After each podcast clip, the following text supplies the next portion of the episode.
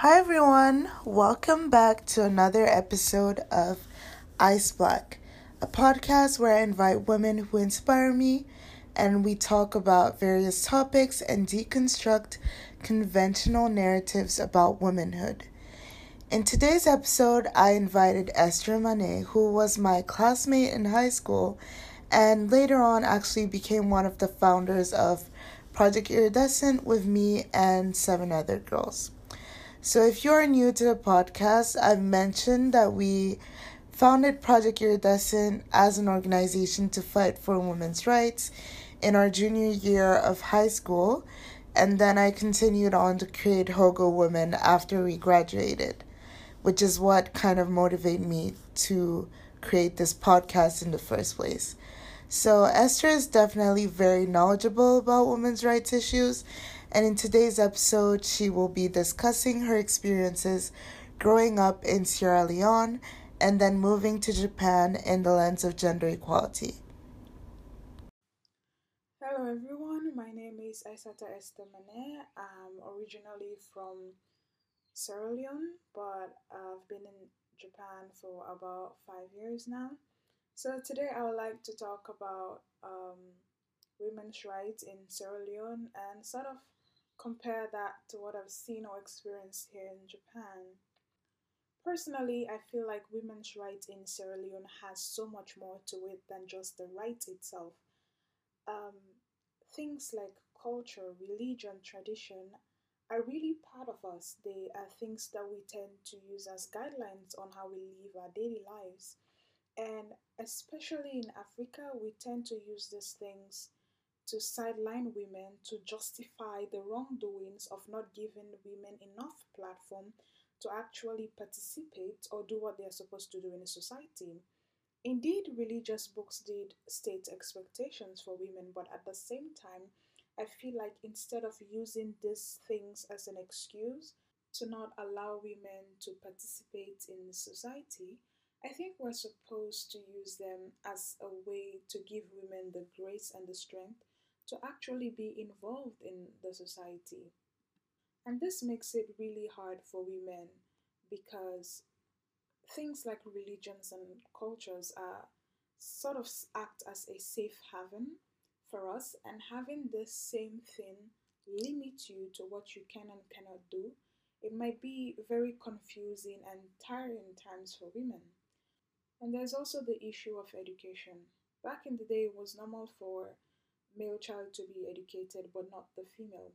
However, this led to uh, fewer and fewer women who were capable of representing their families or their communities or whatever the issue might be. And as you might know, education is one of the quickest ways where you can show off and be involved in the society or in the community in which we live in. But if this is not available to you, then there are very few ways that women were able to show that strength.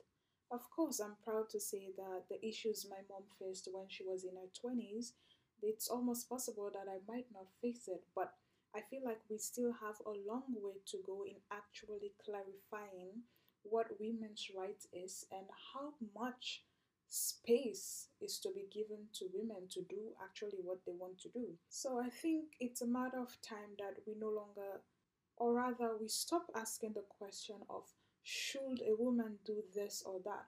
I think we should start asking the question how can a woman be involved in this? How can a woman participate in this?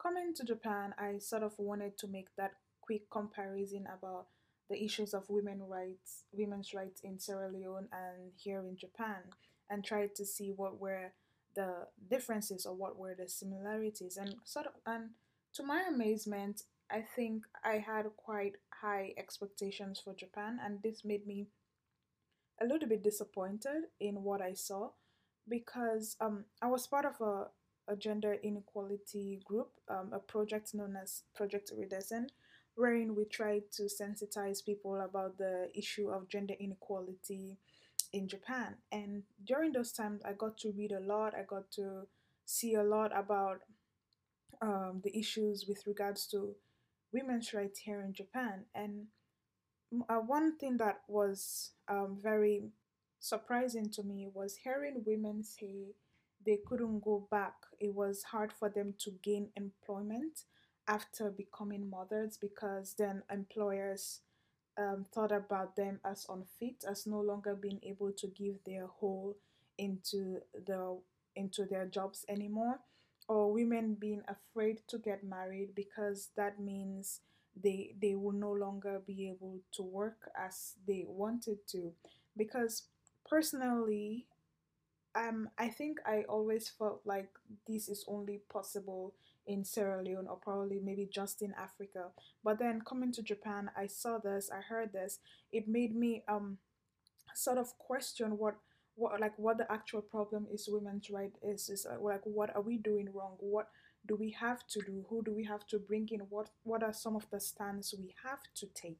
I normally think that um women's rights or gender equality in general is still a problem because it's only the women that are fighting to make sure it comes to an end, like the problem of gender inequality. I feel like, I mean, even though it says women's rights, then technically it's just women's problem. But I feel like we also need the men to come on board because women have so much more to offer than we even tend to believe and perceive. And that is why I believe that for issues of gender inequality to be solved in present day, I think it should be an all hands on deck situation because if it's only the women fighting, then what's the point? There is a possibility that my great grandkids will also be fighting the same issue because then it will just be a for and then against and back and forth till God knows when. But of course, there are exceptions to everything that I've said. For example, right now, the mayor of Freetown, Sierra Leone is Miss Yvonne Aki-Sawyerr, and the governor of Tokyo is Yuriko Koike-san, and both of them are women, of course.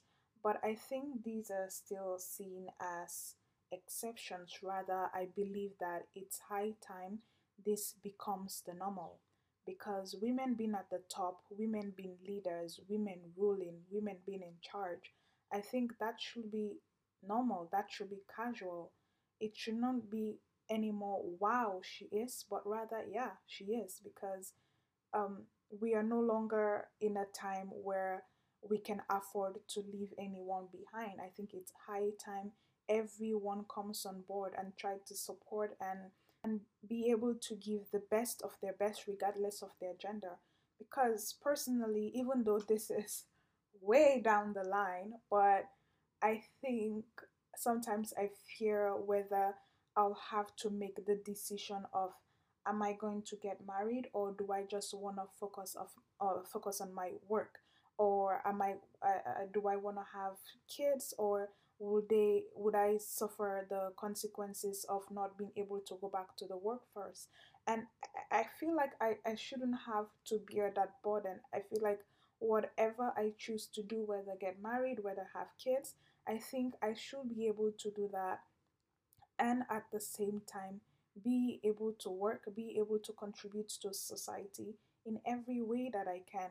And I and I strongly believe that this will only be possible if we stop making um, this look like a one person fight. But I think it's high time that we all just try as much as we can to just be there for one another.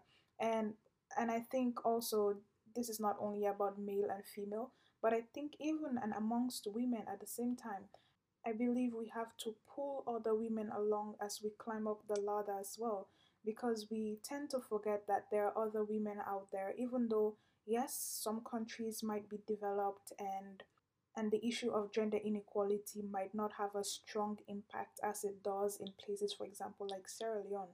But at the same time, I think we have to extend our hands and help other women out there who want to be part of society, who, whether educated or not, religious or not, I feel like we all have to come on board to be able to lend a hand to people out there and just give ourselves the strong hope and the passion that at some point we're going to attain that goal, whether and not we, we're not going to worry about having 50 50 equal rights um, to to men. I sometimes I feel like that that should not be the case.